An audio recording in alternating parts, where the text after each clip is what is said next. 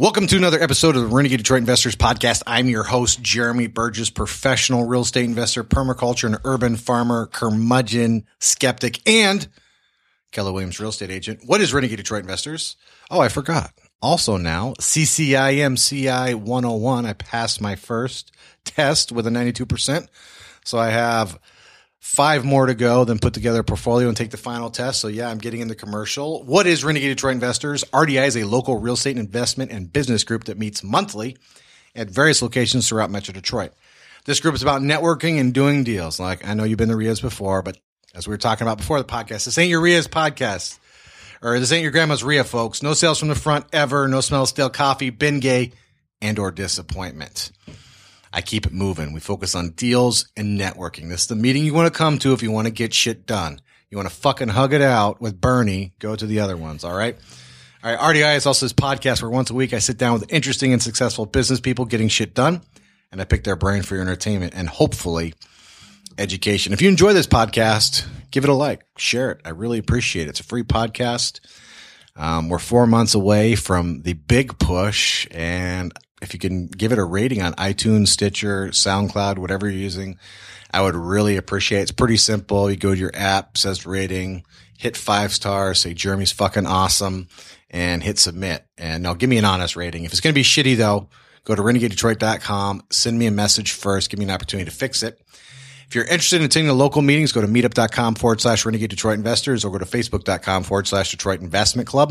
You can hit me up on Twitter, Instagram, and Snapchat if you're hot at Jeremy Burgess, female. Uh, also go to youtube.com forward slash user forward slash Detroit wholesalers. Yes, finally. We are a few weeks away from videos. Two videos a week will be going up. I'm about six months behind. It'll probably take three and a half months to get caught up. Apologize. I start things before I know what I'm doing, and the video definitely took the hit. All right. So I apologize. But we are mere weeks away from you being able to watch us on YouTube if that appeals to you for some reason. All right, legal disclaimer. In no way, shape, or form should anything that I and or my guests say be taken as legal and or investment advice. We highly recommend before you make any investment decision, you contact a lawyer and or attorney and or other licensed professionals. Be an adult. Don't fucking sue me. All right. Show quote a week. Time for the Renegade Detroit Investor Show quote, where I try and pick a quote that sets tone for the podcast and hopefully your week. And I pulled it from Max's Facebook page today. It's the possibility of having a dream come true that makes life interesting. That's from The Alchemist. It's the possibility of having a dream come true that makes life interesting. And with that being said, let me introduce you to my two guests from Castle, Max Nussenbaum and Barry Conrad. Max, born and raised Newton, Massachusetts, before heading off to Wesleyan University. Double majored in English and government. From there, he went to Venture for America. Two years also at Are You a Human? Meanwhile, he decided to buy a small mansion, him and everybody else at Castle in the fucking hood of all places, although it's nicer now in Detroit and rehabbed it. That's really cool. Put a couple hundred thousand dollars into it, used some crowdfunding for that, which was awesome. Started Castle, a property management company, and now manage over 500 units growing daily. I got some numbers too for you folks. You're going to hear this. And we got Barry Conrad, hails from the great state of Colorado studied University of Oklahoma initially to be a weatherman. I'm glad that didn't work out, Barry. And is now the director of business development for Castle. And just so you know, these people are legit as fuck, right? In time, Detroit turns up. Also in Fast Company about rebuilding their home. Venture for America, Detroit Free Press twice. Anything else you guys been on? You been in some more press lately, or yeah, uh, TechCrunch, Curbed, Model D. That's right, Curbed. Yeah. I forgot about Curbed. How did I forget about Curbed? Fuck. Good stuff. Go to entercastle.com, entercastle.com. Hit them up on Twitter at entercastle, E N T E R. I know you motherfuckers can't spell anymore with spell check. E N T E R, castle.com. That's for everybody under 30.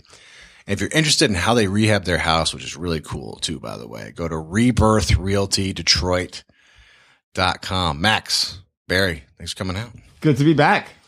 So, tell me, I know, so I had you on podcast, I believe it was number three, and then podcast number 16.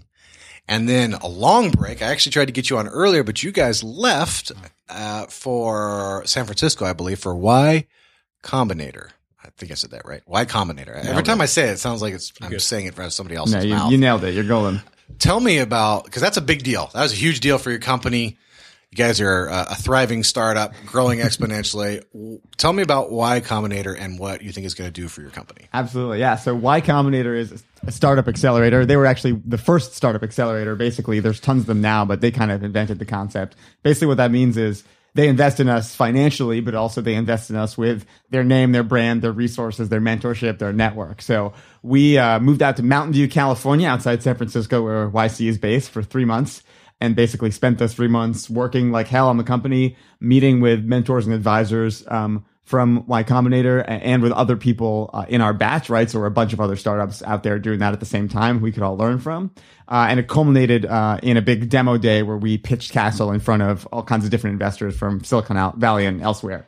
I think the, the best thing about Y Combinator absolutely was the network. So they've helped hundreds of startups uh, you know, go from small to, to large successful companies, including a bunch you've probably heard of. Uh, Dropbox and Airbnb are probably the two biggest companies now that all started uh, out of Y Combinator.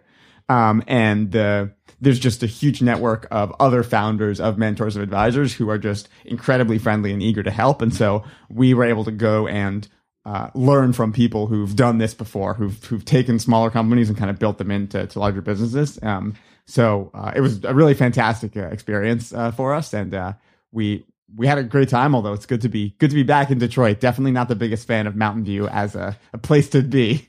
Well, yeah, you didn't go to have fun, right? You went to get your learn on, right? Yep, yep, Grow it your was- business, or as we like to say in Detroit, your business. Exactly, and we were keeping uh, Detroit time, even though we were out in California. So uh, me and Barry were getting up at five every day, going to bed around nine nine thirty p.m. Uh, it was kind of like boot camp for your business. No, not not much of a social life.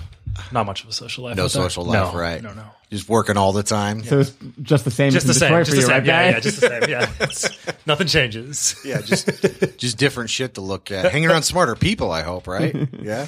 yeah, I mean, it was. I think one of the great things about YC was that it was, it was competitive, but in a friendly way, right? So one of the most motivating things was just we were around to all these other people working on all kinds of businesses, right? Everything that from helps so much. Yeah, every you know, and and every week you're hearing about all the crazy stuff they're accomplishing, and it makes you feel like, geez, well, we got to work even harder and, and accomplish even more. We're gonna get shown up by all these all our friends, but still, you know. Dropbox, huh? Thank you. Like I fucking love Dropbox. I don't know why great. Google Drive can't figure. I've tried all of them. They all suck. OneDrive, sorry, iTunes, Apple, your shit sucks too. Dropbox is amazingly easy and simple. So no, I'm not getting paid for that as well.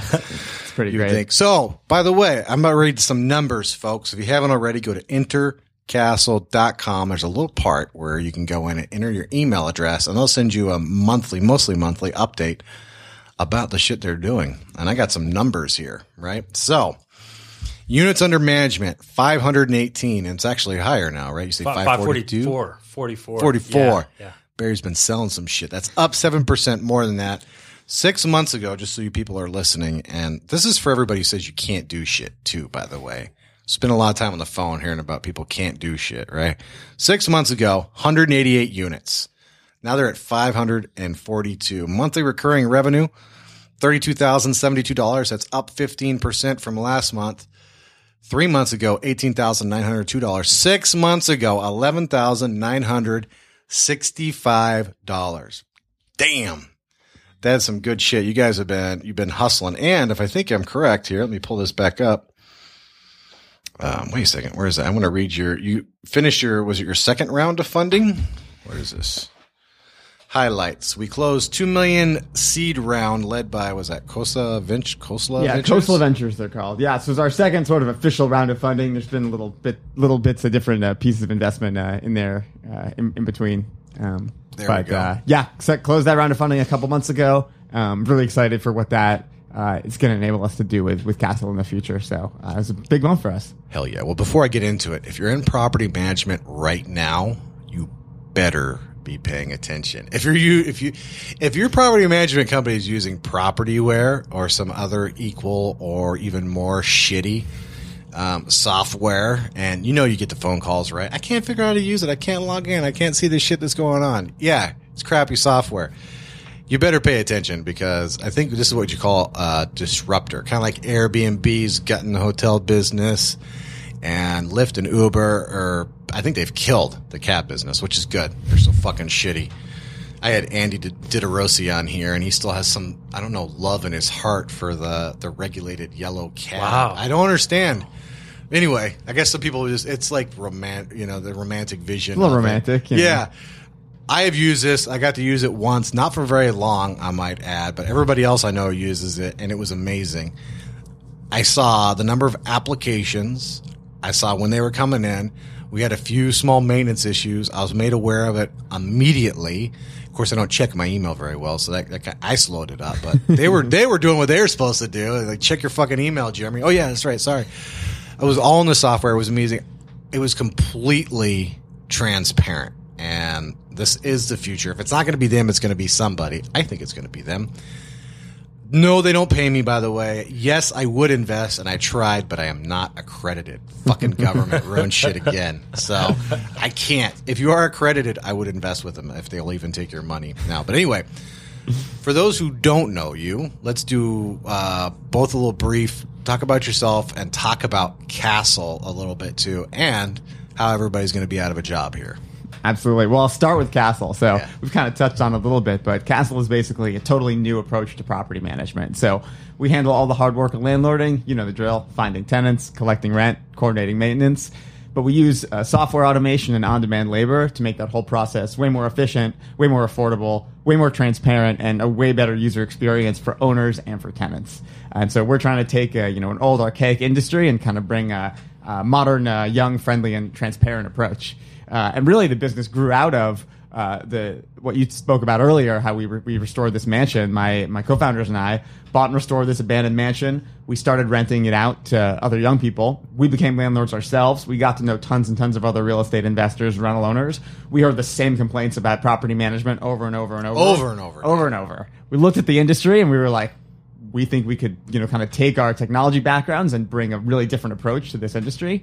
Uh, and uh, people thought we were a little bit crazy at first, but uh, are. That's what it takes sometimes. maybe That's it takes it to be, be a little crazy. Well, I think you know, I think it's funny. I think one one of the reasons I think the property management industry suffers is that, by and large, and no offense to any property managers listening, the smartest people generally don't do property management. it's people true. avoid it. If you're a smart person, you go into real estate, you're going to do anything else because you think of property management as It's not sexy. it's not sexy. it's a big all. pain, and and frankly, all that's true. But I think we saw that as an opportunity, right? Here's a giant market. It's a service people really need, and a lot of people are avoiding it because they just don't want to touch it. Well, we will touch it, and and that's kind of uh, you know kind of how we how we got started. Well, I think transparency is the key here. I, I, I, the technology is going to help, but what, one thing I noticed that everybody doing really well, transparent. You just know what's going on all the time. Yeah, yeah. If you know what's going on, you're never stressed, right? I mean, at least you know, right? I, I spent so much. I spent so much time,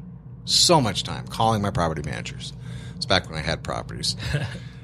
talking to them, trying to figure out what the fuck was going on, trying to use Propertyware is it rented? What this is the third furnace, and then you call and they couldn't figure it out either.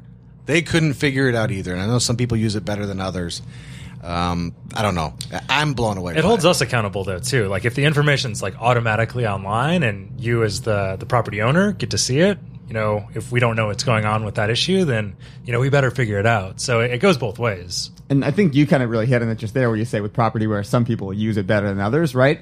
That's the whole problem with a lot of those systems Yeah. is propertyware might be able to show you maintenance, but the your management company they might be taking calls, they might have pen and paper, so they've got to keep it updated. For us, because of the technology, like when we're showing our customers how many applicants their property has, we don't have to go into the system for every person and enter that information. They're just basically getting direct access to our own internal system that tracks applications. So there's literally it's not some view that we have to put the information in. We're just giving our customers and our tenants access to the exact same data that we're using to run the business. And so that's how we're able to kind of keep everyone on the same page.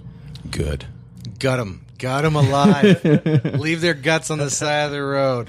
That And then- sounds a little violent. It does. And get the big building right across the top. EnterCastle. well, actually, let me tell you, Jeremy, we're we're so for your listeners who who may not know, we the castle for the past year and a half has operated out of that same house that we restored. We're actually moving into a real office on, on Monday. Yep. All right. We're we're outgrowing the outgrowing the house uh, finally. Although it's been a great home for us, so we're moving just like five minutes down the block to an office on uh, East Grand in Milwaukee Junction. Okay, awesome. Barry, now, ladies, before the podcast, Max told me that Barry needs a wife. All right, so It's true. It's, not true. urgent, but I'm looking. It's not Yeah. urgent. Apparently, we need children too, right? Max is what we just said. I totally thrown him under Eve- the bus. eventually, eventually, Eventually. Start with the wife. Yeah, yeah. Yeah. That do it in the right order. So, if you're Barry's not just looking for children like right now. send Barry, send Barry your children that you don't want Uh, under four. Do you have a? I mean, no, I don't have if under- it is. Yeah, whatever. Whatever. Yeah. Can they type? Is that prerequisite? I mean, no, just like I don't know, You little fun, fuckers you know, code? Yeah. probably probably good at sports though. Oh, good at Yeah, yeah, sports like and- or has the potential to be. and better code, right? Yeah, yeah. Or 'cause sell shit. I'm not paying for college. Like they need to. They need a You're on your scholarship. own, Yeah, kid. yeah. So, ladies, no, I'm serious. He's a hunk. Uh, he's a hunk of Oh, chunk. thank you. And by the way, we, we- not gay, no homo. It's all right, man. He's a very handsome guy, and uh, actually, I just want the story that he found his wife on the podcast. So I'm just trying. So, ladies, wait, what's your email address? Uh, uh, you can just hit me up at barry at entercastle.com. If you have some properties that you need help with, I'd be That's happy to talk wants, about yeah. those. But you know, if you're just looking to talk on the phone, you know, I'm usually around. So yeah. But anyway, t- now that we made this a RDI dating podcast, Max is dying here. By the way, like how do we how do we end up in the weeds? Which is funny because actually we started this podcast an hour and a half ago, and my dumbass technology, I forgot to take all the stuff off the SD card, and apparently the iPad won't let you take waves, or I'm not smart enough to figure it out. So we started late. So. This is how we digress so far. But anyway, Barry, tell us a little bit uh, about yourself as well. Yeah, so uh, University of Oklahoma grad did want to be a weatherman. It's still kind of a, a dream of mine. Uh, Max and most of the team at Castle make fun of me. I, I am obsessed with the weather, uh, sev- specifically severe weather. It's uh, tornado season, Jeremy. So I'll All send you some links. Uh, it's pretty cool stuff going on right now. See what I'm saying, ladies? Yeah. yeah, you want to talk about the weather? Are you on Tinder? Let me know. Oh yeah, uh, any of them. Yeah, I'm around. How are you me. still out there? Yeah, it's the name is Barry. some of them have the last name. Some of them just so the, the C, Barry C. But it's um, uh, was a part of Venture for America with Max. Uh, lived in Las Vegas for two years doing real estate development.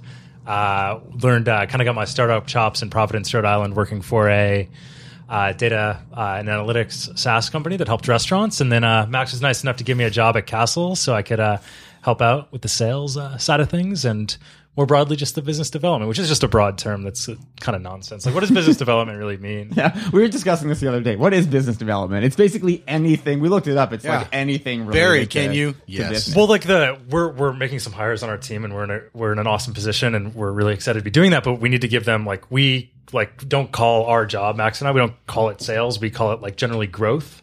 Um, at I Castle, like it. but we like we're we're hiring for these two positions, and one of them online is called like the head of Detroit growth or something like that. Yeah. Head of growth in Detroit. head of growth in Detroit, and the other one is like junior. the role Junior growth. is a mix of inbound sales and marketing. if you go to entercastle.com, enter your email address, you'll get these every month. Please continue. but you can't put that on a business card. Like I can't be like uh, Jeremy Burgess, head of growth. Like if I if, if you give me that and I look at that title, I'm gonna be like, what the hell does that? That's what head she of growth said. of what? Like yeah.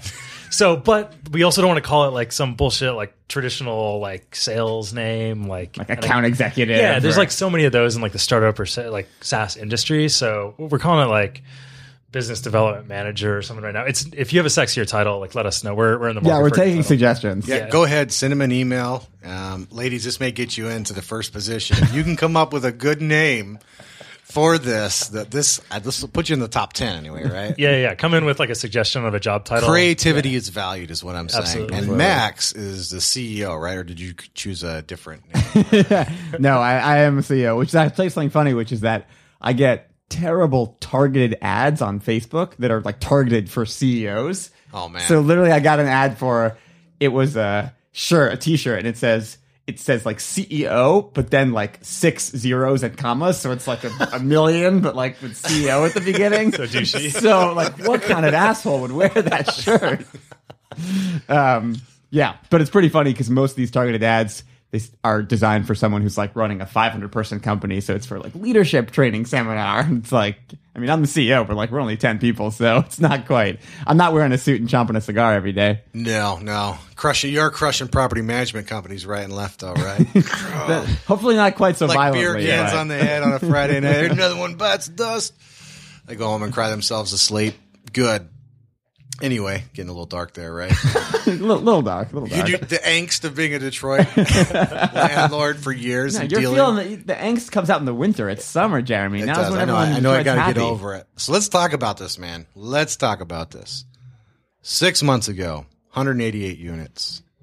Today, which would be six months and 10 days, 542 units. And your recurring revenue went from six months ago, $11,965 to $32,072. Why do I focus on this? First of all, because I'm trying to grow, and that's amazing. By the way, congratulations. I'm I, I feel proud to know you guys. When I know people doing this this kind of shit, and also we always hear, always hear. I've been doing accountability calls, and it's not like I don't have excuses, and I do. So I'm not passing judgment, but it's amazing what people tell themselves that they can't do. So let's talk about how you decide to do this, how'd you decide the numbers, and just how you're fucking growing so fast. I mean, and I know you guys are turning people away too because you're really picky about who your customer is. You have a really good idea of not too complicated.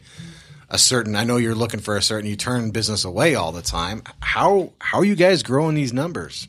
Yeah, I mean, you know, honestly, the, the number one, so obviously, the, me and Barry are out there pounding the pavement. We're coming to meetups, we're talking to people, but the, the number one source of our growth has just been referrals from Yeah. from happy customers. Like, you can do all the sales and tactic stuff you want, and it's not like that doesn't help. We do focus on it a lot, but I think what's the core of it has just been that people are really happy with Castle. They're telling other rental owners they know about it. And like, we're so grateful that every single one of our customers, people like you who've helped spread the word, like we, that all that growth is on the shoulder. We're standing on the shoulders of the hundreds of people who've, who've spread the word and helped us out. And uh, we're very grateful for it. I thought you were going to say Barry. team on back. no, we're also like one of the big things is like we're super receptive to feedback. Like we're not going to claim that like we're perfect all the time. Like this is new for all of us. And when somebody calls and they're like upset about something, the feedback to us, it's not like a it's just going to voicemail type of thing. Like we're going to listen to that and implement it if we can. And I don't know. I think people just like aren't used to like having a complaint or like constructive feedback to any kind of service company that they're using and like have that listened to in an effective way. So I don't know. Yeah, we actually have a, a policy at, at Castle among everyone on the team that any employee at Castle is authorized at any moment to spend up to two hundred dollars if to make a customer happy without clearing it with anyone in like the senior team or leadership. Or you don't have to clear it with anyone. Like A so- culture. You're some- creating a culture. Yeah, because like you know, it's I think we're we're we're in this for the long haul, right? And yeah, like you know, we charge seventy nine dollars a month. So if we spend two hundred bucks one time to make some customer happy, whether it's reimbursing them for a maintenance issue they think was too expensive or like sending them a present on their birthday like yeah it costs us money in the short term but we know we're going to more than make it back in the long run because we've turned someone who was uh, maybe not feeling great about Castle into someone who's going to be a fan and an advocate for us, you know, for for hopefully the the rest of the company's life. Well, you make a good point. Many times I've gone, you know, I should say something. I should say something to the owner. I should, do, and I don't. Most of the time, I don't. And I don't because I don't think anybody's going to do anything about it. I think it's going to be a waste of my time. Or if I happen to go back in, I'm worried about retaliation or something like that, right? I hate to sound so petty, but we know these things happen, especially in the service industry. Industry. So you're you're essentially creating a culture where anybody can solve anybody's problem, and you're removing all their excuses to the problem, right? Just take care of it, right? That's the goal. I mean, look, like in in real estate, in property management, especially, like things go wrong. Like you're never gonna have, a Especially per- Detroit real yeah, estate. like you're never gonna own a rental property and have it be a perfect experience where you never hear bad news. And so our job isn't to make, you know, it's gonna be impossible to make sure nothing ever goes wrong. What we can do is make sure that when things go wrong, they're handled as well as possible, and that's kind of the attitude we take. Barry, on the sales, what are you guys doing specifically? I know, I know that lots of referrals, right? But I know you guys track a ton of shit too, and you have what, what do they call them? Uh, K, KPIs. I'm just trying to get OKRs. Yeah. Well, OKRs. or OKRs. KPIs. Yeah. Fine. That's right. I remember you guys don't like KPIs. You like OKRs, right? Hey, actually, explain the difference between that for the other people who haven't listened to the other two podcasts, and then talk about what you're doing to track and motivate. And I mean, those are amazing numbers. That's that's like over 100 percent growth. That's just it blowing my mind. Yeah. So uh, what we use at Castle is something called uh, an OKR or Objective and Key Results. And basically, it's a way for Max and I on the growth team, as well as the company as a whole, to set goals or objectives for ourselves and then metrics that we can actually track and are actionable, both from a company level, a team level, and a personal level, so that it all kind of feeds up to the top. So Max and I will set goals for a quarter that have to that relate like that will funnel up to that top number. So if the company's objective is to grow as fast as possible, then we probably have some objective that fits underneath that on a growth side. So that is closing a, a certain number of customers, increasing our funnel, and then there's specifics within that as far as the key results. Um, we're in a cool position now where, you know, over the past eight months, all of our traffic typically comes inbound. So people are filling out a form online or they're just calling us. But five months ago, we didn't really know where they were coming from online. Like they'd fill out the form, but like I didn't know if that was just through organic search results or if they found us on Yelp or they were Ah, referred okay. from Facebook. So we implemented some new uh, software uh, at Castle that allows Max and I basically to very accurately track every inbound lead that we get and see where they're coming from. Dude, that's fucking awesome. It's sweet and like it gives us an opportunity to like spend money in the right spots Yeah. and really like cut spending. If you know if we're spending like thousands of dollars on Google AdWords and like nobody ever comes from Google AdWords, then what the hell are we doing? So recently, like that's been you know a good way to at least understand where people are coming from, um, and that's given us a baseline now. Moving forward, though, you know we can only you know hit certain growth numbers with our inbound with a lot of these channels. So Max and I are moving outbound. So, you know, we got to kind of play to the industry's like preferences, uh, mailers, partnerships, referring people to other people first. We're fortunate in real estate that if you uh, own a property, you need more things than just property management. You probably need somebody to do the title, need somebody to inspect the property. It's probably insurance, and we can have partnerships with any person in like the real estate funnel and help them be advocates for Castle. Traditionally, in the the software world or the uh, software as a service world, like they're called channel partnerships, like extension of your sales team. Give them an incentive, whether that's a residual revenue or that's just a cut on, you know, referrals over to us, but incentivize them to sell on our behalf such that, you know, we're in front of people that we wouldn't have otherwise been. So that's really a focus of ours over the next couple months is how we can solidify those partnerships and really just, you know, keep those leads coming out on a consistent basis. And some of it too is that as we get bigger, there's sort of a self, a natural sort of repealing, repeating cycle, right? I mean, part of the idea behind Castle has always been that at scale, a lot of cool things would open up, right? So, I mean, a great example is, you know, now with 540 properties, someone calls us, they say, hey, I've got a property on, you know, Smith Street. We're like, oh, we have six properties like within five blocks of there. You want a rental comp? Well, we're not just looking at comps from like Zillow or whatever. Like, we've got four properties there that are similar to yours that got rented in the past like two months. So, talk about like a really accurate rental comp, right? So, it's just the value we're able to provide to everyone increases as more and more properties come under our management. Boom. Do you feel, I don't want to throw you under bus. Don't tell me if it's going to be like some sort of competitive advantage, but where are most of your inbound leads coming from? Yeah, I'm happy to talk about it. Yeah, so uh, most of our inbound leads right now come from just organic search. So you typing in property management Detroit. Boom. so you got your SEO going strong. Our SEO is going strong and it can be a lot better. And, you know, we're working with people like Max and I are SEO experts and we're hoping to continue to improve that for people that are searching for Roseville property management. Like we don't rank well with those things and we'd love to manage property properties in that area.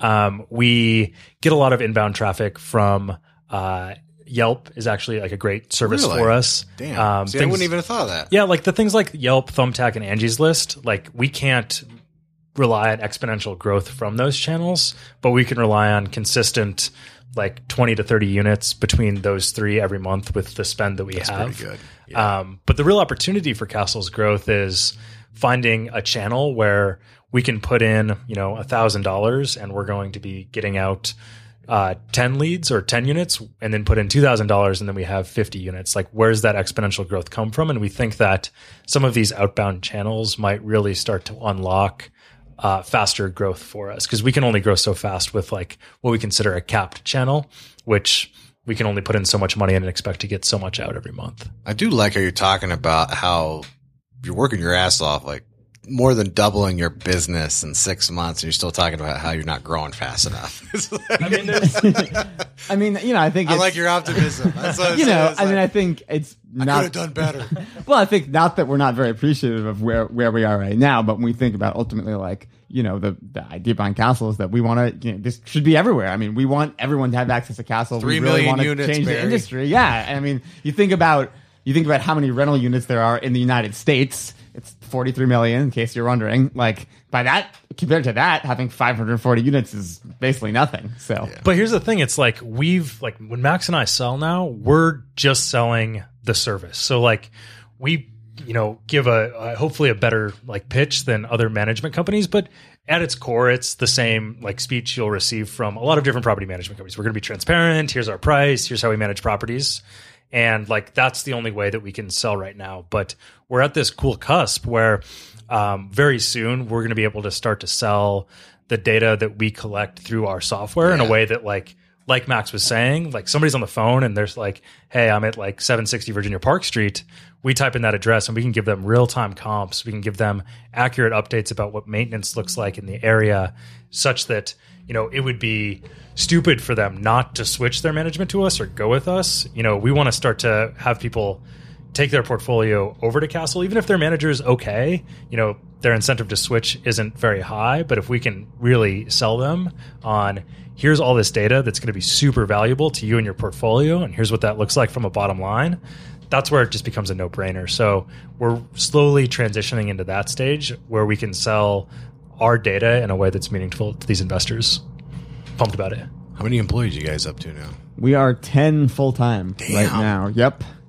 It's crazy that less than a year ago it was what three, four? A year ago, a, what's today? May. A year ago, we were four. We had just Four. brought, a year ago we had just brought on our first employee who wasn't one of the three co-founders. Yeah. So, And Tim's not here. Where's Tim at, by the way? uh, Tim's at the office working. Working. Tim, back to work. we figured just two of us was enough. Three might be a little overwhelming. Well, no, you I know? like that it's always somebody different. We'll too. we'll we'll Yeah, trade off. uh, Next yeah. next one we'll bring some. Uh, Yeah, we- this is going to be part part of the trial by fire for new employees. Is they have to be on the podcast. They gotta go on the podcast. and we're gonna. I'll leave them alone with you for like ten minutes to see if they can see if they can handle it. I'll get him married. uh, moving right, moving right along. Oh man, that's hilarious. So let's talk about this um, Y Combinator because I'm fascinated by this, and I'm not in the startup world. So if you're listening and you're in the startup world, I apologize. I'm going to bumblefuck my way through it. These are the only startup people I really know, and I'm interested. So it's the only one I follow. So.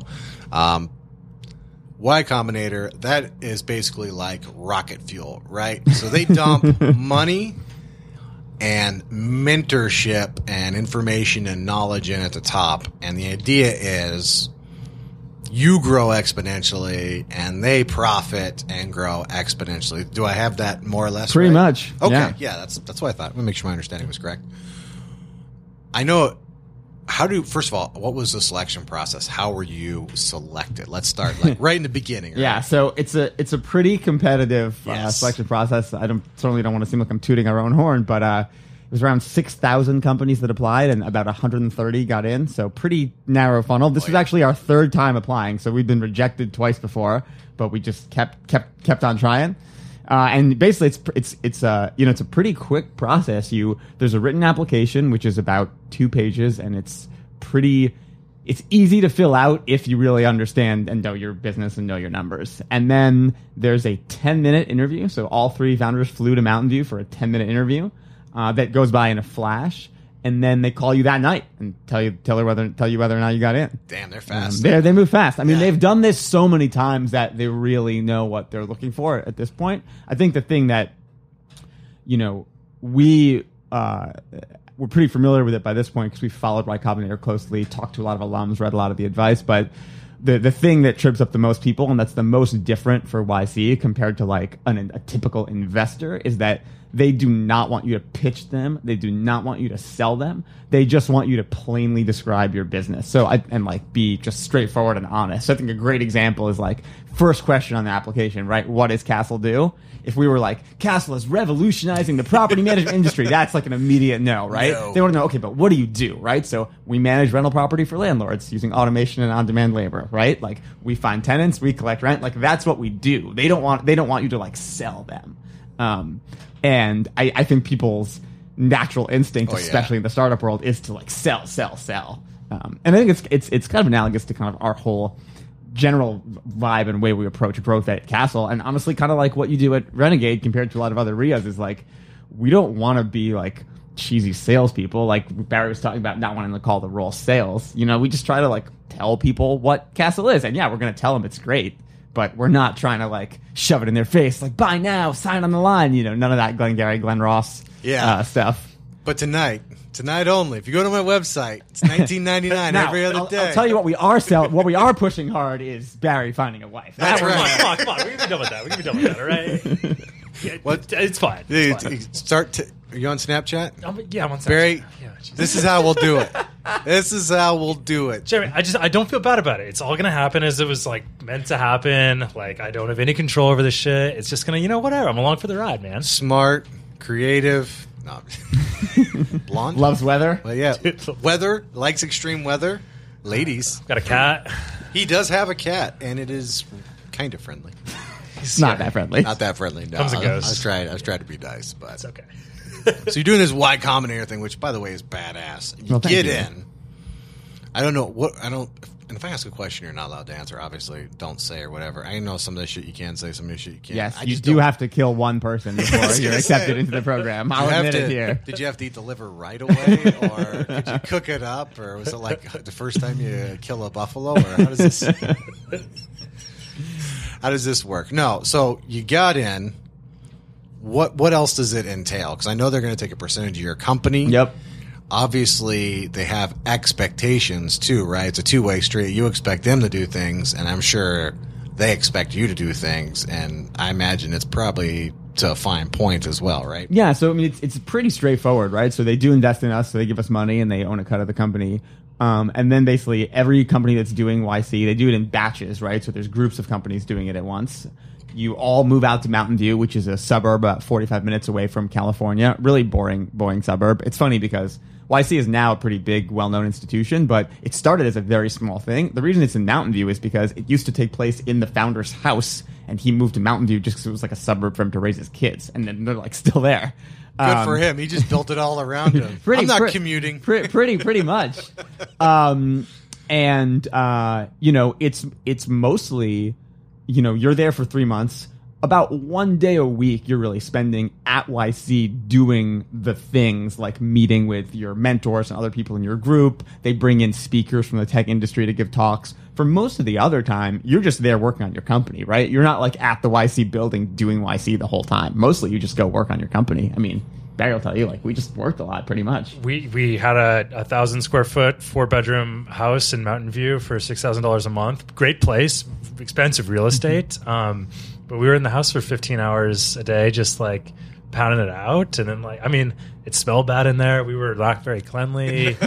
um, obviously, you Working know- around the clock, right? yeah, Yeah. yeah, but it was like one of those things where you go in and you're like, all right, cool. Like three months, we're gonna bust our ass as hard as we can, and you know, we're not gonna leave this with like anything on the table. And I don't know, it's like a in the moment you're like really beat up, but I think looking back on it now, it was like a super positive experience. Yeah, boot, boot camp for startups is Yeah. probably the best way to put it. And I think for us too, right? We were flying back and forth to Detroit all the time as well. Um, we always had at least one. So the, the, there were six of us at the time. We all went out to Mountain View. At least one person was in Detroit at all times.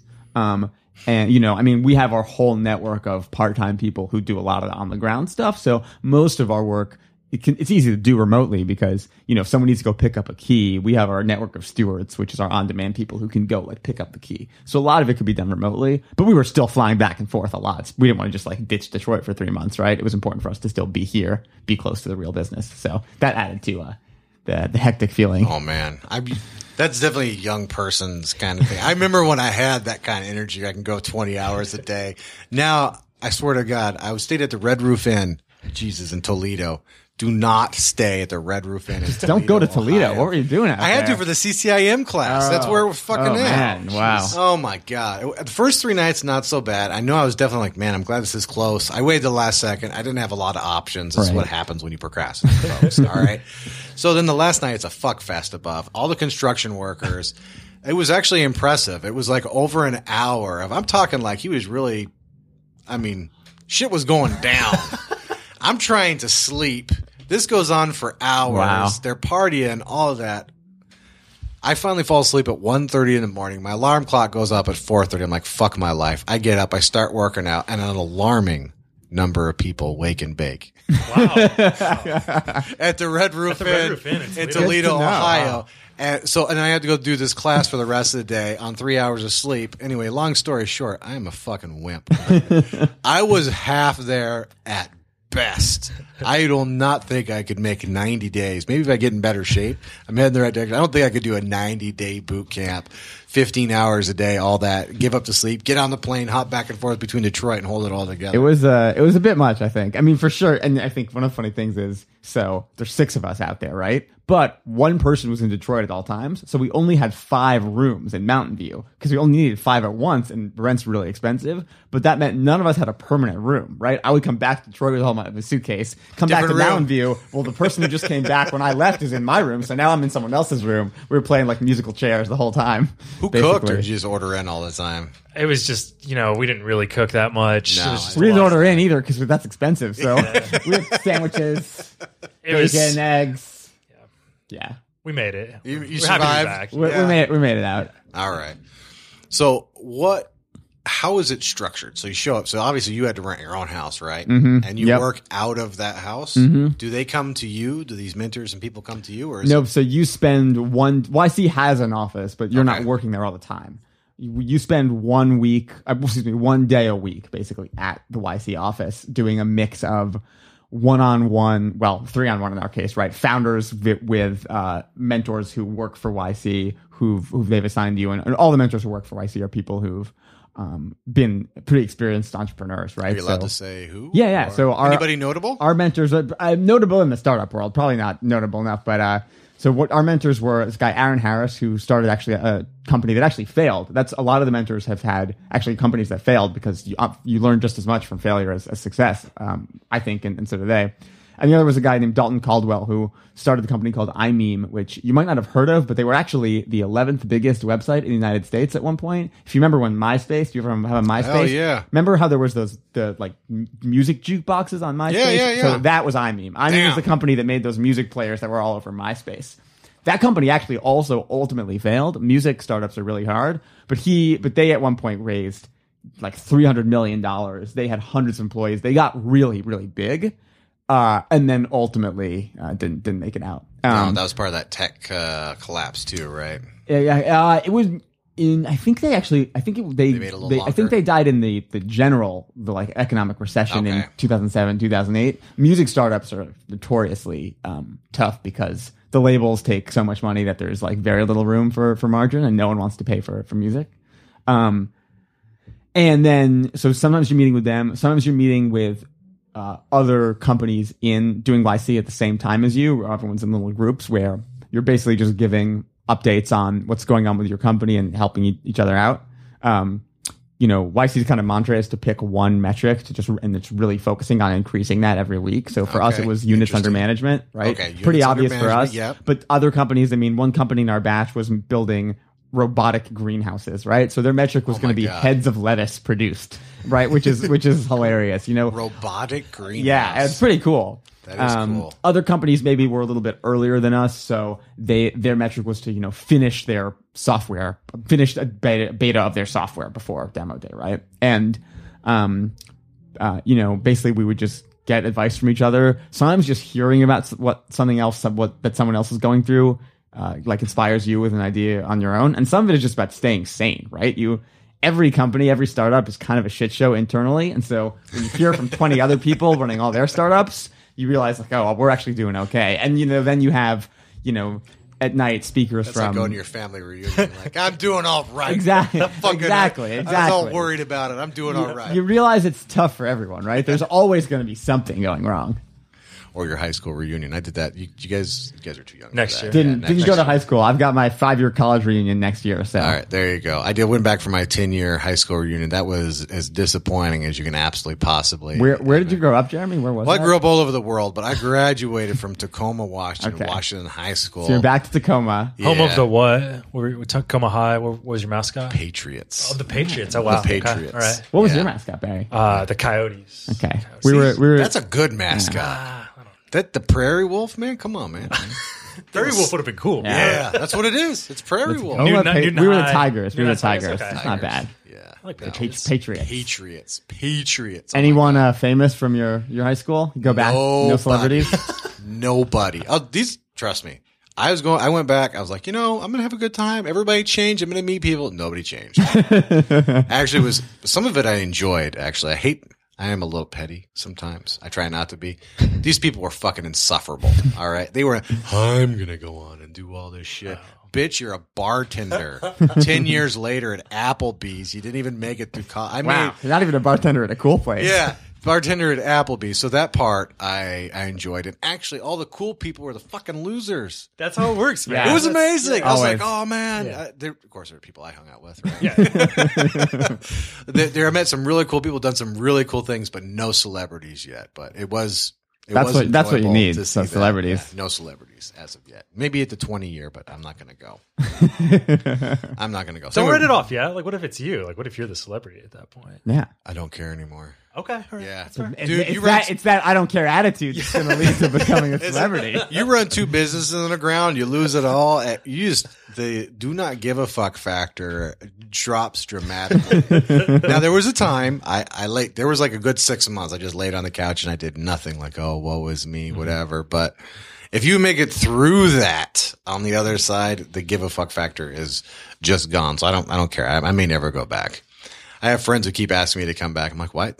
My future's here. What, what, what is there for me? You know, maybe if there was Y Combinator, I would go back and do some shit like that, right? Something for me. But Tacoma, Washington, if you haven't been there, it's the ugly stepsister of the hot Seattle, right? So that's, that's exactly what it is. Like, eh, not even second or third best. It's like seventh best. Jeez. Good real estate market?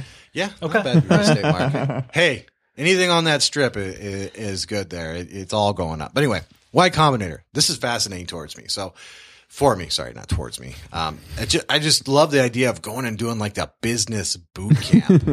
Probably because I don't know that much about business. I'm a much better real estate guy than business guy. So just bear with me as I'm kind of tumbling through this here. What specifically? So I know you had one key metric you guys want to do, which was obviously number of units under management, right?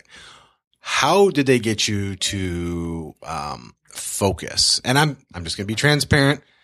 Renegade Detroit Investors is an interesting point. It's not really making money, but the networking potentials and everything. So I'm kind of like I'm I need to push. I need to do something. I have some ideas, but I'm trying to trying to get some of this shit to rub off on me too. Maybe I can uh, implement this. So how how what was the approach? How did you focus it? How did you refine it?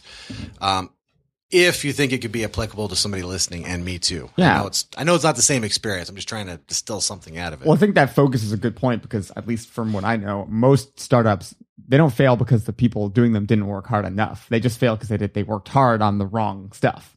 Um, and I think especially in startup world, I mean, one of the reasons I like Detroit is that you're away from a lot of the bullshit that's in Silicon Valley. But I think it's really easy for people to get distracted by, oh, I'm, you know, we're gonna go to this conference or I'm gonna go speak on this panel, or you can do a lot of YC talks a lot about stuff that feels like work but isn't actually work, right? And I think and that kind of stuff is all all great examples. I mean, for us, Barry and I just we had a we set goals every week for how many units we, we wanted to to gain. We had empty squares on the board for representing every unit. We'd fill it in when you when we got one, and you know to see that kind of growth, we needed to be signing up new units every day. And so if that wasn't happening, you know, you're not just saying well, here's our goal for the end of the month, and we're gonna like hope we get there, and then you look up three weeks in and you didn't nothing's happening. Like if you're looking at that every day and you're the squares are empty for a couple days in a row, you kind of realize you might need to change up what you're doing. Mm, good point. Wait, so did you guys actually hit your goals or did you set goals bigger than what you hit? So we set them bigger than we actually hit. So the goal we set every week was 10% week over week growth. So we started YC with 250 units under management, which means the first week we need to close 25 units and that's going to get harder every week. So the first couple weeks, 10% week over week growth. Uh, it did slow down, um, but stayed pretty consistent between uh, four and 6% every week. And that is, basically Max and I throwing shit at the wall and just seeing what would stick. And that's what a lot of it was. We knew our goal was units under management, and we knew there were a ton of ways that we could try to attract new units, but we hadn't tried a lot of these methods. So we didn't like basically a shotgun approach to to the sales side of things just to see if anything was like a lot of it didn't. Like we've spent a lot of money on some things that like had no real impact on that bottom line, but at least like we can check them off the list at this point. Our- philosophy for goals is always that if you're hitting your goals 100%, then you're just not being ambitious or enough. That was my question because there's two schools of thought. there's two schools of thought. I am with your school of thought. If you actually hit it, you didn't accurately measure your potential, yep. right?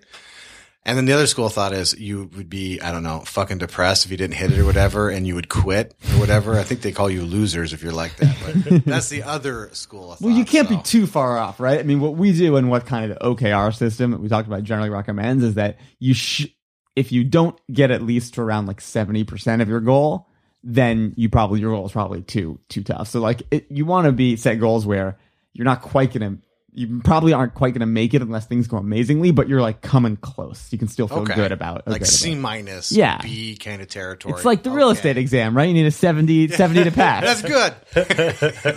Speaking of which, they are going to be, aren't you guys? You guys are going to be all um, up in your real estate business here too soon, right?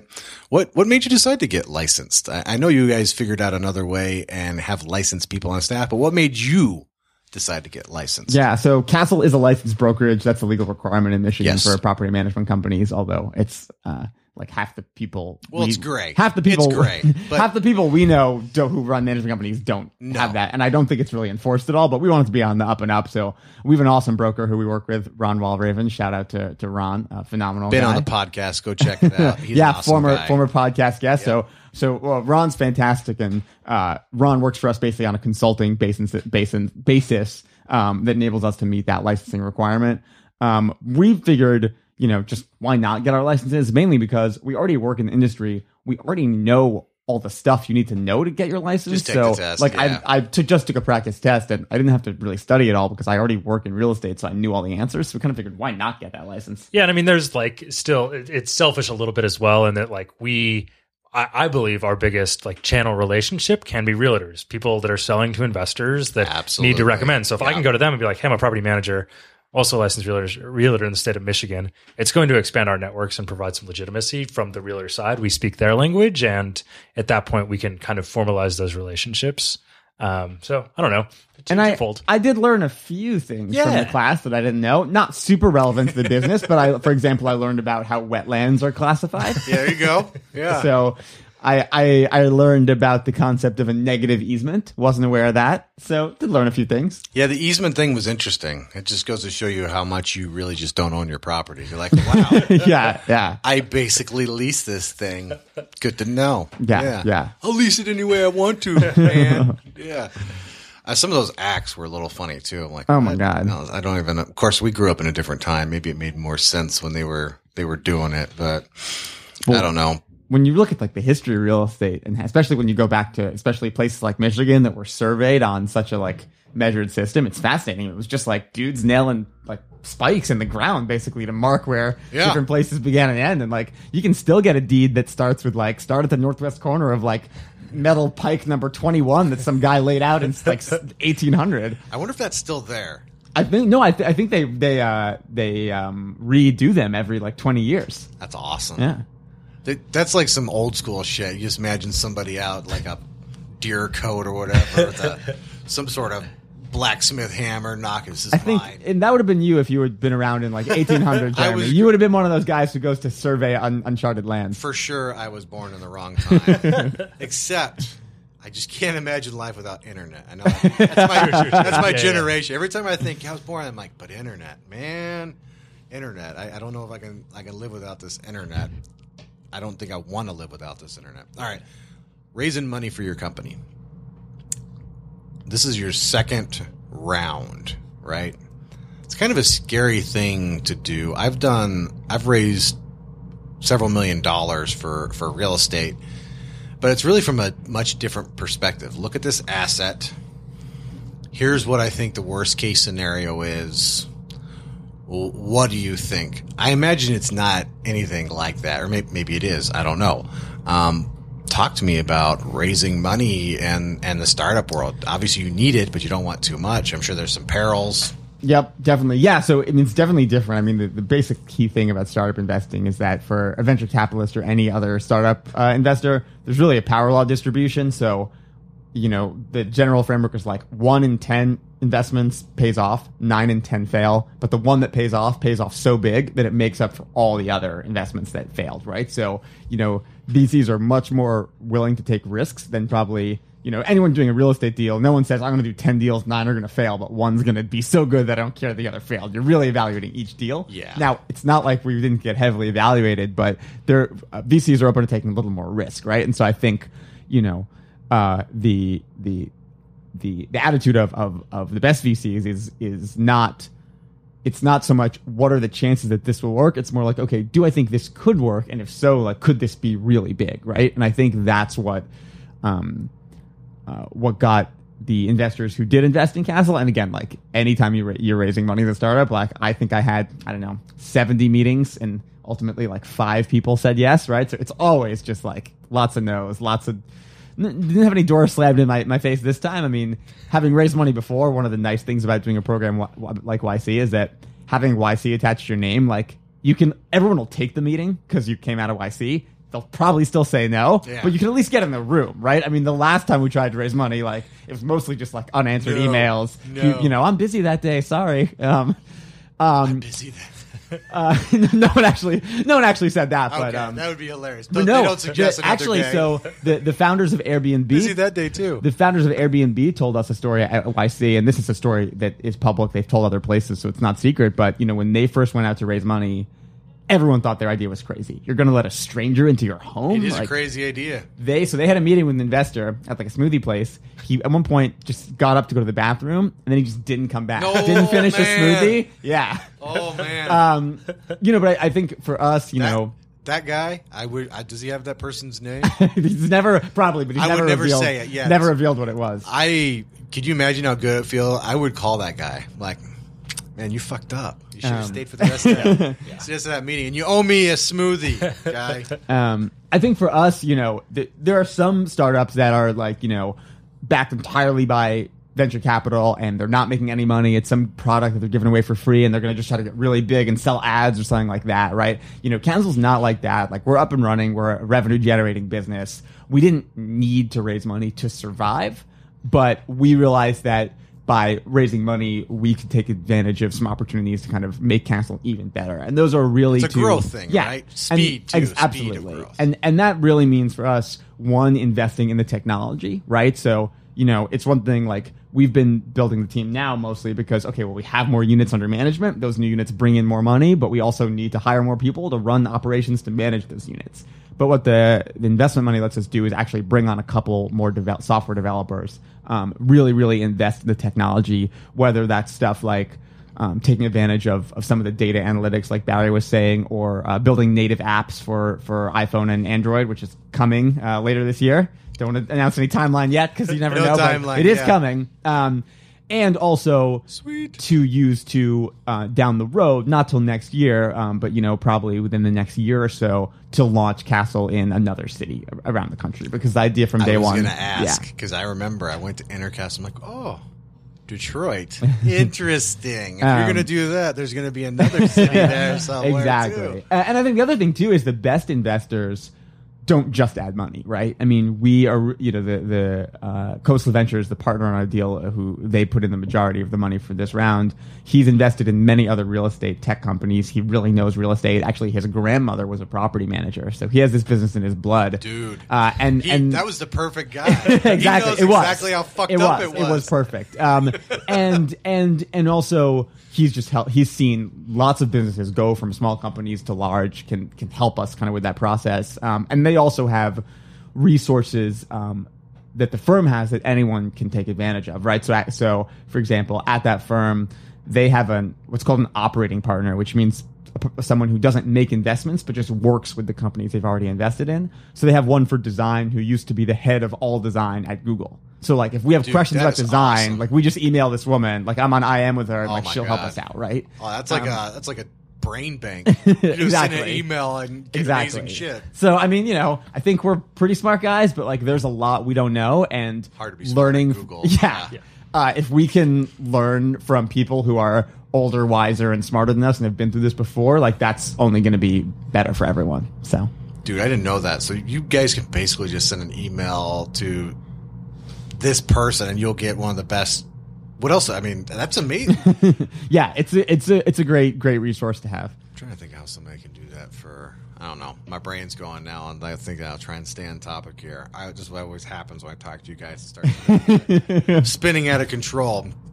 How do you guys hire people?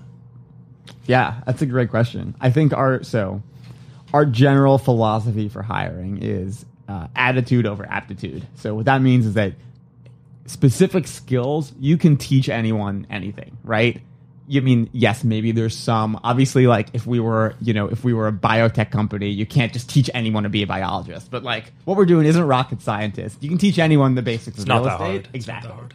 But you can't teach someone to have the right attitude right? So we're looking for people who are who are creative who are fast learners. Uh, kind of the way i put it is we'll know we hired a good person when i just give them a task and they do a really good job. Like that'll that's that's the baseline. We know we hired a great person when it's three months in i give them a task and they come back and say actually like i think what you just told me to do is wrong here's my idea for a better way to do it and not we're like wow you're right that actually is much better than what i told you to do do that instead Dude, that's ballsy. How many times does that backfire on somebody though? right? I mean, but that's the whole culture. Not in Castle, but yeah, that's, yeah. But uh, if you can feel comfortable, like giving that feedback to even if it's like your superior or whoever is higher in the, the chain of command, like we don't claim to know everything, and we want to be able to hire in a way Dude, that excellent question. How do you guys handle feedback? Is, were you, did I interrupt you? Or were you just no, going there? not at all. Yeah, No. because this is. some- here's some feedback jeremy you should this. interrupt Yeah, guests on your podcast I should less. more often. Yeah, yeah. I'm gonna go back. I like That's one thing you listen to, and you're like, dude, I interrupted him five times. no, that's good that means dickhead. that i just we're having a rapid Yeah. fire conversation ideas are flowing Yeah. Yeah, sorry about that, Barry. I did just interrupt you, but um, I didn't give a shit. No, just kidding. Uh, I mean, tell it's me, all right. You can just yeah. tell me. You can give me that feedback. I don't give a shit what you're saying, and I'll, I'll, I'll back off. I am not good at this. Is why. This is you'll know.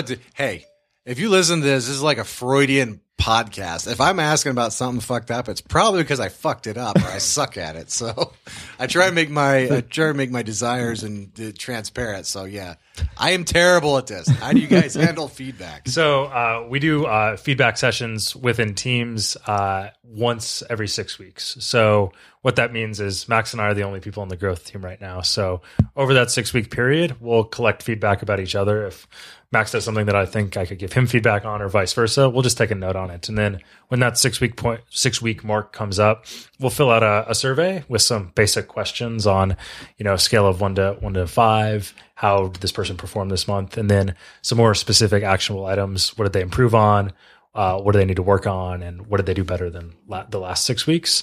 And we sit down and we give each other that direct feedback. And it's a way where I sit and I tell Max my feedback and he doesn't get to have the opportunity to like respond. He can ask questions about my feedback or ask about specific examples, but there's not an opportunity for him to like defend himself. I'm giving him feedback because it's something that, you know, bothered me or I felt like could be improved upon and same with him to me. Um, so it should be an opportunity where you just kind of sit back, collect the feedback. If you have questions about it, you can ask, but it's something that, you know, it's not really like get your dirty laundry out. It's more of an opportunity to just make sure that we can stay sane with each other because we we spend a we spend a, an unbelievable amount of time together, and Yeah. it's you know we That alone is hard. Yeah. I I mean, and we're really freaking weird, man. And so like we really gotta, yeah. And from from a company perspective, you can probably talk about. Yeah, it. and I mean the other thing we we do, do there too is so I think Barry hit on something really important, which is it's not feedback in the sense of like me telling Barry, Barry telling me, here's what you did wrong, you need to do this differently. The point of feedback is it's an additional data about your performance from other people, and you can you can take that and do what you want with it. You don't have to respond. You don't have to change your behavior. Like, and when you when you frame it that way, it's not when you're listening to feedback. You don't have to defend yourself. You don't have to explain yourself. In fact, you aren't allowed to do any of those things because that's not the point. The point is like this is just more information. This is information about how other people perceive what you're doing within the company, and so you can't. I can't argue against how my behavior impacted Barry. Like I might be able to. I might think that he's dumb for having been impacted that way, but it's just a fact that that's how he was impacted. So I can take that and do with it what do with it what I want. Another thing we do is that the, the founders of Castle, myself, Scott, and Tim, we do this same feedback session, and that's open, meaning anyone at the company can just sit in and observe. And so we try to really like, you know, like we don't want the feedback. I think a, a lot of places feedback is like you sit down with your manager and they'll give you some feedback, right? For us at Castle, feedback is it's something everyone does to each other, and it's egalitarian, and we try to really like walk the walk by letting anyone watch how we give feedback to to each other. You have an example? Let's do an example. Oh, do it live. God, there's there's there's do it live. there- there's so many there's so many things. I think a big one one of the one of the things that we one of the concepts that we talk about a lot at Castle is the idea of separating the solution from the problem or the problem from the solution. And basically what that means is um making sure that you're started you're really digging a few layers deep to figure out what is the actual problem here right so i, I think a great i think a great example is um you know is what you were talking about earlier with how uh, when you're using castle you can see the um number of people who've applied to a property how many Yeah. have come to a showing all that data about applicants right so um you know that might that and, and i'm making this one up because i can't remember the specific example um, and this is actually about feedback from customers not from each other but it's the same concept is you might hear from a you know you may hear from a customer hey i I called you guys because I had a question about my vacant property, and uh, it took me. I didn't hear back from you for a couple hours. I really want to know what's going on when I have a vacant property, so like that's really annoying. So what you don't want to do is just say, okay, well, uh, looks like we need to have more people answering the phone so we can answer questions about vacant properties more quickly.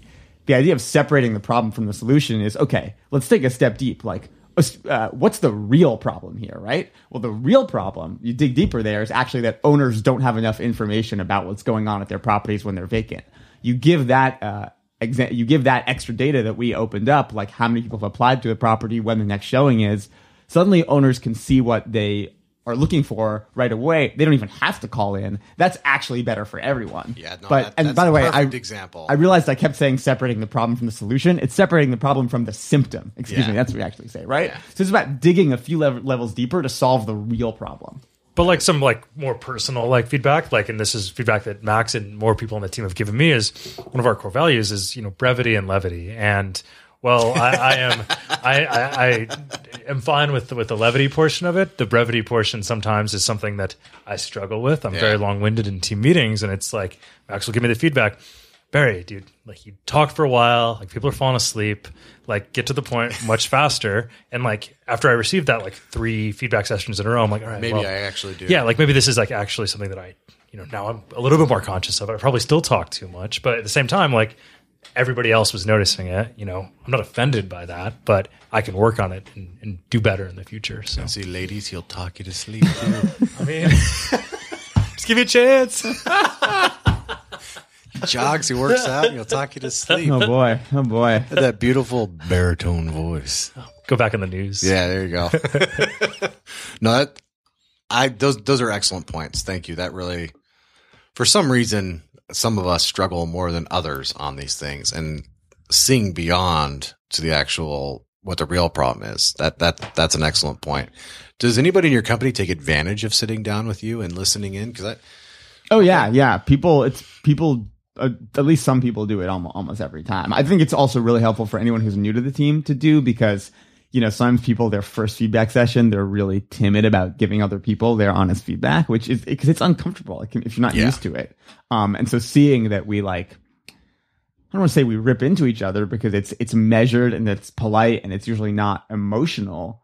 Um, but you know, if you really care about someone, you'll tell them what you actually think. And Thank you. If if Thank you, might say, "Oh, I don't want to be mean to this person," but really you're just depriving them of the chance to improve because you don't feel you don't want you don't want to be uncomfortable like in a moment. So that's kind of our our philosophy. And I think when people watch us do it among ourselves, they they get it in a way that uh, they might not if they just had to do it themselves the first time without seeing an example of how other people do it. But it can be uncomfortable. Yeah, no, I think I got to work on my delivery. That's, that's really. I think I think most of the time the problem is me, and I just got I got to work on my delivery. and and that's part of why we do it every six weeks and with like a written survey because like sometimes Tim will do something that really pisses me off. But I'll just make a note of it, and then by the time it comes to talk about it four weeks later, I'm the emotions Yeah, are past. Absolutely, that's a good point too. I know sometimes I get pissed. I'm like, wait a second, and then the next day I'm like, why was I get pissed about that? I just didn't get enough sleep or something. Yeah, but at the same time, it's like you know, writing it down. Like I've been in so many jobs where like you you just let it boil up to the point where like if you don't like have that set date in the future where you know you can just have an opportunity to speak about it, like you're just going to explode one day and like. You know, I don't want you yelling at Tim like that. He's my friend, man. So like, yeah, like, Yeah. I just don't want that to happen. and especially, I mean, me, Scott, Tim, and Barry, we we work together. We all live together. Like we we travel together a lot. I mean, we're going to Baltimore this weekend for a uh, event called the Preakness, which is a combination horse race slash music festival.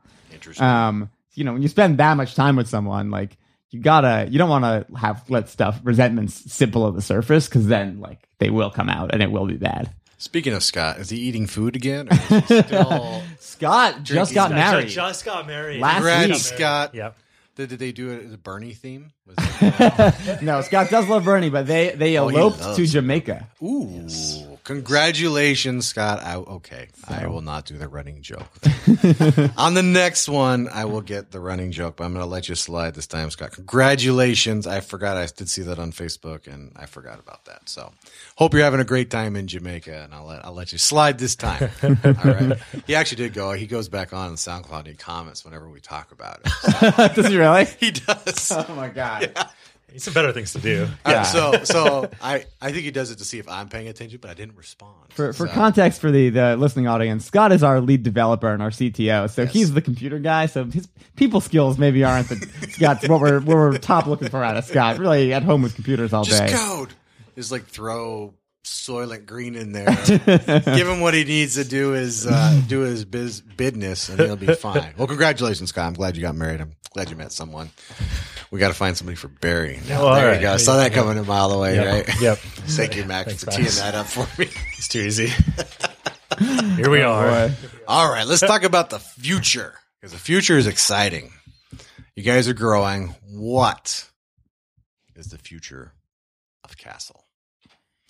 I know there's a city coming. Uh, Can you say the city yet? Oh no, we we haven't we haven't decided Oh, you yet. haven't so decided yet. We're Okay. not. I mean, you know, How will you decide? That's a great question. So the expansion of new cities is something that we're thinking about, but it's it's it's a little bit off. I mean, we're set on we don't want to expand unless we know for sure that we can keep everything running smoothly in Detroit and keep up our level of service in the next place we go. So we don't want to just suddenly overextend ourselves, launch in eight places, and have them all kind of fall apart. Um, you know, so we want to be very careful about it.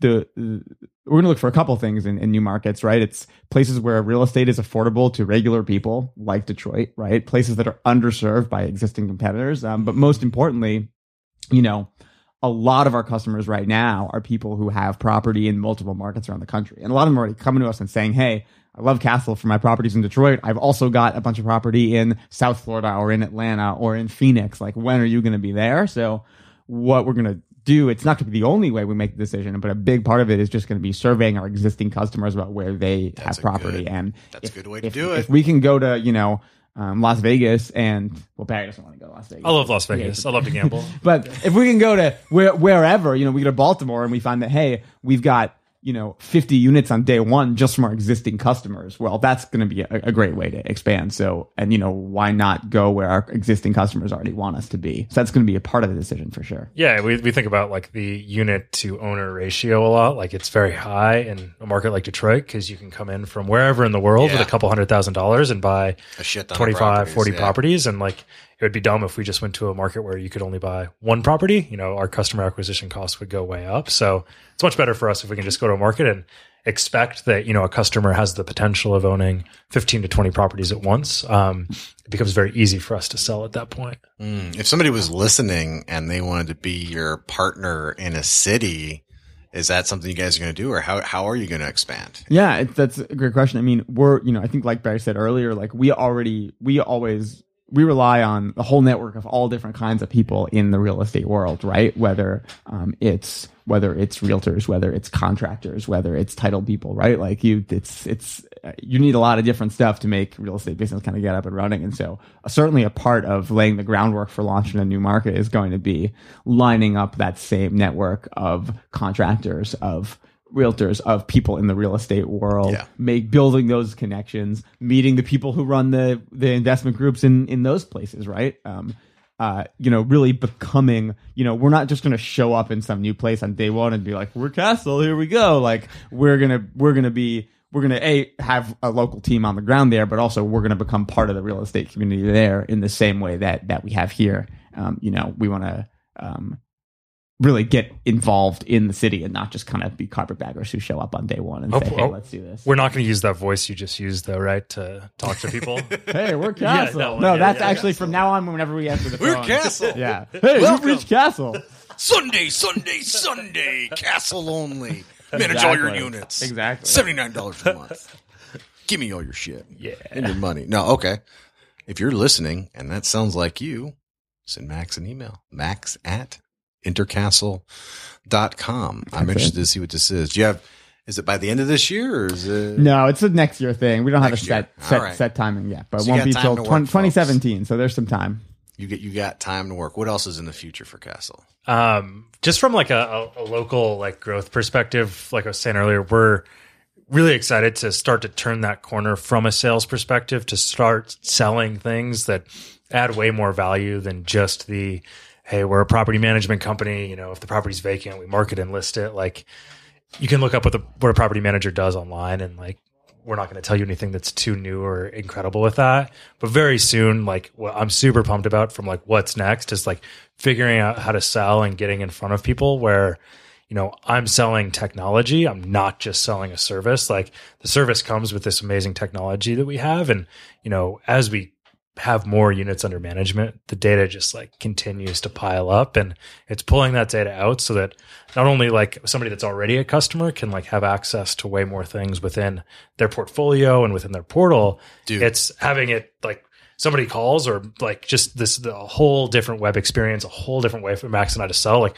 we don't do demos now. We don't need to. We don't demo our software. We just talk about our services. But like you call me up and you say, I've got 15 properties. I'm like, cool open up your web browser, type in the addresses. I'm going to type them in and like, here's all this shit that we can pull out in front of you to show you like what it actually looks like with Castle and like how much better that could be with our service. And like, that just creates this entirely new sales opportunity that like we haven't even like begin to began to explore yet. So Yeah, I mean, our you know, if we look at like, okay, well, what's what are we all about at Castle? It's about making life better for real estate investors, and now the basics of managing a property are a core component of that, and probably the most important core component because if there's no tenant in your property, if the plumbing's exploding, your portfolio is not going to be performing super well.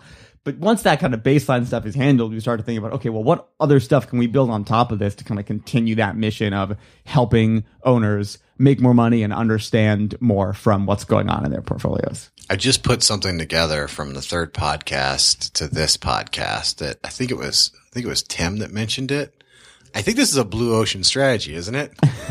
you are taking something and providing a very traditional service in a new way, but then you're turning that business into something completely different as well, where you're going to add a real-time informational component and whatever else you have brewing on top of it. I think that qualifies as a blue ocean.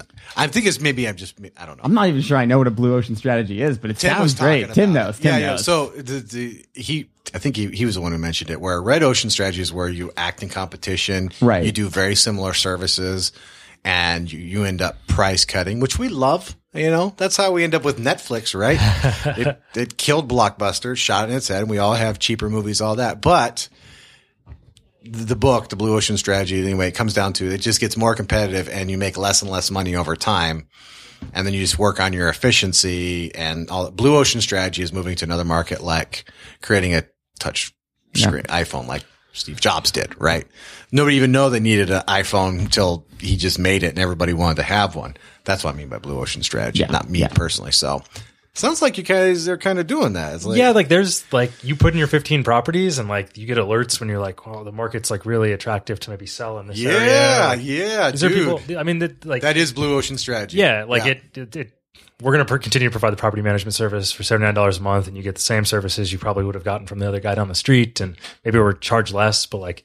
Yeah, you're right. Like this is not just going to be in like a business where we're just going to keep slashing our prices to compete. Like we don't have to do that now, thank goodness, and hopefully never Yeah, will. it So helps service when you better. could actually do your job. Yeah. the competition in Detroit is so fucking bad Yeah. that uh, sorry, I'm sure there's some good property There managements, but the most of you fucking suck.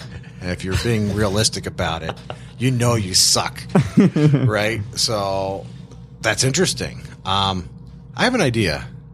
Um, I'm sorry, what was that? Oh, we should wrap up soon. Okay, to gotta go. like All 10 minutes. say But we have right. a couple more questions. We No, no, no. Uh, well, I want to. Let's. If you're willing to do it, Mm-hmm. if not, just tell me to fuck off. Five minutes. Different ideas about renegade Detroit investors. Cool. Ooh, yeah. I'm Yeah, all- I'm let's all- do it live. All right, let's I'm do all it about live. first, first, I want to know like what like your end goal is with the meetup. I'm assuming it has to do something with making more money. Yes. you, for you personally, but like, what are your like kind of goals, and then we can spitball. my goals are primarily networking, right? So my goals are primarily networking. Um, I would also like to get some more deals from it. So the deal flow is working. It's coming through. I am getting referrals. I want to get listing referrals, commercial referrals, wholesale referrals. It is working. My general idea, as you guys seen it change, was to add insane value. That was something else I was pushing, but um, I'm great. I'm open to suggestion. I, I'm working on the website. I know that's that's being done. Um, I know the website needs an upgrade, but I want to do, and I think I am doing something different. I want to be Blue Ocean Strategy is basically what I want to do. I want to be a real estate group. I already don't charge. I don't sell shit from the front. I already focus on deals and all that. But I know I could be doing more, or I would be doing better, right? I could be doing something differently, or I would be doing better. So, with that being said, I'd like to increase my networking opportunities. I would like to have more and interesting and varied people on the podcast. I'd like to make more money from referrals. I'd like to hand out more referrals. I do a fair amount of it now, but I'd like to do more because I think adding more value. Um, yeah, that I think that's that's about it. So, what do you think I, Renegade Detroit Investors, could do differently or better or whatever? Let's let's do it live. Cool. Be interesting. Um, I do realize, by the way, that my format, and for people who haven't been to a meeting, here's what the format goes. So, so people listening, um, we start with a brief introduction. I do record it, audio and video record it, and then we go into a 30 second elevator pitch, right? Everybody can come up to the mic and do their 30 second elevator pitch. I think it's important for knowing who you need to talk to because we focus on networking and deals. Next part is we go into deals, no time limit. You have to own the property, have it under contract, or if you're a real estate agent or a business owner, you, you sign the listing and or you are the business owner or, or right. So, and then we move into wants, needs, desires, and or shameless self promotion. It's people for looking for referrals, help, or they just want to market their business opportunity to the group. It's one of my favorite parts. I always love it when people take advantage of the shit. You guys always take advantage of the shameless self we'll get up there, promote. Hell yeah. And then I wrap it up with successes and failures. I do think the format's getting a little long because I notice at 45 minutes I lose people. So I don't know what I'm going to do if more than 50 people show up. uh, that could be a problem. Correct me if I'm wrong. So there are people that you compete with in the real estate industry that come and are looking for similar things that you're looking for at the meetings. Yes, correct. Cool. absolutely. Okay. Yeah. Highly saying- competitive. I'm not saying that's a bad thing, but uh, something that you could do right off the bat is I don't think there's any way for you to collect people's information that come to the meetings, right? Like you don't have to sign up for anything. You don't have to like give your name. There's no registration. I used to, but I stopped. Yeah.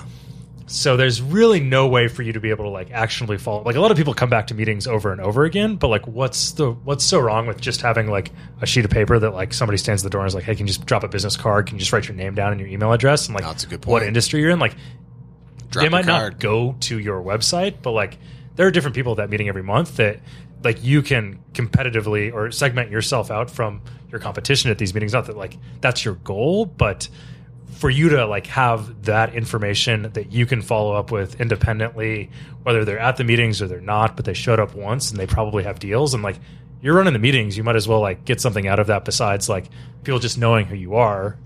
Yep. Drop a card. Dude, Right that's idea. a good idea. I think Fucking another thing idea. that would be cool would be to spend like five minutes at each meeting highlighting actual deals that got made at the meet at like the last meeting, or like just showing, hey, like, Dude, that's a Bo- great Bob and idea. Susie like did this deal at our last meeting because that'll make people like, oh shit, like this is real. Like it's not just come talk. Like because I know deals are getting made at these meetings. Absolutely. I've seen it happen Just about every time. So I think you could highlight like actually like have one or two where you're like, this is the one that happened at the last meeting. People would be like, that's pretty cool. That is cool. I do use you guys as an example a lot because you went out of your way to tell me that it works. So You do, you do. But Folks, uh, help you me out. People That's are a sick great- of hearing from us, Jeremy. Yeah. I know. Hey, J E R E M Y at renegadedetroit.com. If you came to a meeting or you listened to a podcast and it helped you do a deal with another Renegade Detroit member or somebody else, send me an email with the information you would like me to share. I will give you a plug on there, and I, that's that's another. See, I, I should have done this fucking twenty Should've done this a podcasts ago. ago. Yeah, this is great. Um, so I had an idea and I just No, that's okay. That's okay. it. Um, Jeremy, J E R E M Y, at renegadedetroit.com. Send me an email if something you've heard or you've come to a meeting and you've done a deal or you got business from it. I'd appreciate you help me out. Let me know. That'd be cool. And I'll give you a plug, folks. There you go. It's all I about those love, I love plugging. I love plugging people doing shit. That's what I love. Nothing worse than a bunch of do nothing motherfuckers, right? Just stay home, turn on the TV, rot the brain, pay your taxes, and don't waste everybody else's time. this is why I love plugging people. Any other ideas? I know I put you guys on the spot. Oh, so Barry had it. He lost it though. I did. Do you edit these podcasts? Because no, no. I could, dude. You saw how this. By the way, for those listening, we got we do have to wrap this up. I forgot to take some stuff off my SD card, and apparently you could not take that off and put it on your iPad. We made it like fucking twelve minutes in, and it just stopped, and we had to start all over. And we started late. My wife had to go home and grab my laptop.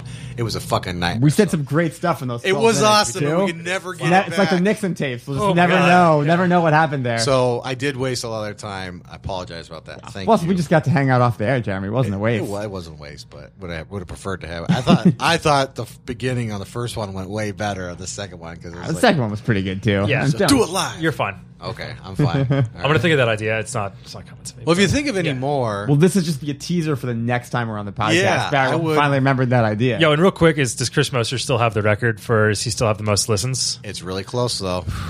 Yeah, All right. it's really close. I'm gonna get everyone I know to listen to this podcast. If we, we got to beat Chris. Chris, we're coming for you. If you're listening right Chris now, we are does coming have for a you. problem in that as this get people aren't going back all the way to listen to the Ah, old 'cause ones it's so early. Yes. Well, we're coming for you, Chris. Why, wherever you are, watch Yeah. out. So yeah, he he's definitely at the high. Well, you coming for him? We're coming for him. Like, Yeah. no, best guy. You're top But, like, five. Great Yeah. guy, but, But- we're coming for you. Yeah, Coming watch for out, number Chris. one Watch slot. out. Yeah, Better watch your back. yeah.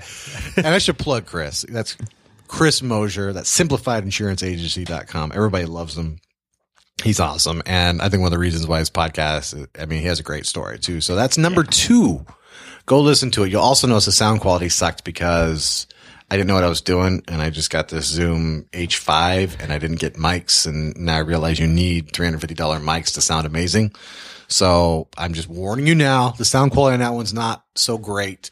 I'll eventually pay somebody to go through uh, and make that sound amazing because it is a good interview, which is why I put it up anyway. But just reset the listens. Like, put at zero. Yeah. I don't think I could do that. I was like, I don't know if I can do that. they don't want people doing that. So, is there anything that you want to talk about that we didn't talk about? We've really run the gamut. This has been great. Yeah. Well, I am going to say, hey, folks, head of gr- head of growth in Detroit, they're hiring. Um, let's see, ideal candidate have some experience in a startup. Would be local Michigan candidates only for this one, and go to entercastle.com. Check it out. So I think it's a good opportunity for somebody. It's an awesome opportunity. Yeah. If, Maybe if- the best It could be the the ultimate opportunity. Jeff. You could. You could. Spend ten hours a day with Max and it. I. Yeah. and and you would regret it if you didn't if you didn't try if that's if that's your cup of tea. So All right. Thanks, guys. I want to thank Max and Barry from Castle today for their time. Really appreciate it. Thanks for waiting through that bullshit at the beginning when I, all the technical issues and I have to figure a backup for that. So I really appreciate that. So go to entercastle.com, hit them up on Twitter at entercastle. Also, really encourage you to go to rebirthrealtydetroit.com. Check it out. Really cool story about the house they bought in the hood that's no longer in the hood. I bet that thing might actually be worth uh, the money you put into it now. I think, yeah, I think we're finally, we're, not, I think we're finally above water. on the yeah, house, you're, so. you're doing okay. It's it's in an up and coming area. If you enjoy and find this podcast helpful, folks, give it a like, share it. If you haven't already, rate it. We're about four months away from a big push, and all this stuff would really help me out. So go to renegadedetroit.com. If you have any comments or suggestions, you want to let me know. If you're interested in attending the local meetings, go to meetup.com forward slash renegade Detroit investors or go to facebook.com forward slash Detroit investment club. You can hit me up on Twitter, on the Instagrams, and the Snapchats at Jeremy Burgess. And yes, finally, two weeks or less away, youtube.com forward slash user forward slash Detroit wholesalers. I apologize. I know that sucks. Finally going to get it done. It is going to take me about four months to get caught up, though. I'm going to do two a week and um, we will get there. I appreciate your patience with that. And as I wrap up this podcast, I do want to take a moment to encourage you to take the steps you need to become financially independent. I know. Say it every week. There's distractions, mistakes, poisonous people, bad habits, all sorts of things. I know. I was kind of stuck in a rut and I did this CCIM thing. I'm all excited about real estate again. I know what it's like. Pick some goals, stick with it, don't give up. Do something every day, or as we say in Detroit, every day, to get you closer to your goals, even if it's one step. And I want to thank you for listening and I appreciate your attention. I know you could be doing a lot of other things right now. So thank you. And until the next podcast, crush it.